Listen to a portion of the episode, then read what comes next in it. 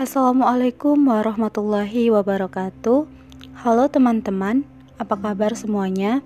Semoga kalian semua yang mendengarkan podcast ini diberikan kesehatan, dilancarkan rezekinya, dan dipermudah dalam segala urusannya. Saya Faridatus Saadah, salah satu mahasiswa dari Universitas Negeri Malang.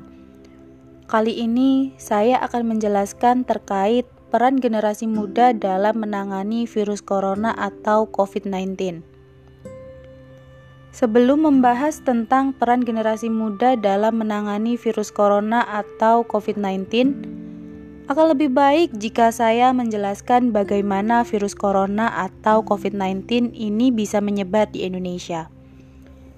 WHO atau World Health Organization telah menetapkan wabah virus corona atau COVID-19 sebagai pandemi global, termasuk di Indonesia sebagai salah satu negara paling terpapar, di mana angka pasien terus bertambah setiap harinya dengan penyebaran dan penularan yang makin cepat dan meluas. Indonesia pertama kali mengkonfirmasi kasus virus corona atau COVID-19 pada hari Senin tanggal 2 Maret 2020. Kasus pertama itu diduga berawal dari pertemuan perempuan 31 tahun dengan warga negara asing asal Jepang yang masuk ke wilayah Indonesia. Indonesia sudah menerapkan PSBB atau pembatasan sosial berskala besar di beberapa wilayah yang padat penduduk. Akan tetapi, angka pasien yang terinfeksi masih meningkat peran generasi muda dalam menangani virus corona atau COVID-19 ini sangat besar. Diharapkan para generasi muda sebagai agen perubahan atau agent of change dapat membantu para tenaga medis dalam memutus tali penyebaran virus corona atau COVID-19. Salah satunya dengan tetap di rumah saja atau stay at home, menjaga jarak dan fisik, menggunakan masker, sering mencuci tangan, selalu membawa hand sanitizer ketika keluar rumah, rajin berolahraga untuk meningkatkan imun tubuh, berjemur di bawah terik matahari pada jam 10 pagi.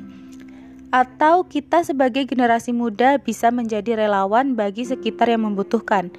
Saya sendiri bergabung dalam gerakan mahasiswa Rengel atau Gemar yang dapat kita lakukan dalam organisasi Gemar ini untuk menangani virus corona atau COVID-19 adalah dengan mengadakan agenda pembagian masker gratis, kita memilih lampu lalu lintas Pasar Rengel sebagai tempat pembagian masker.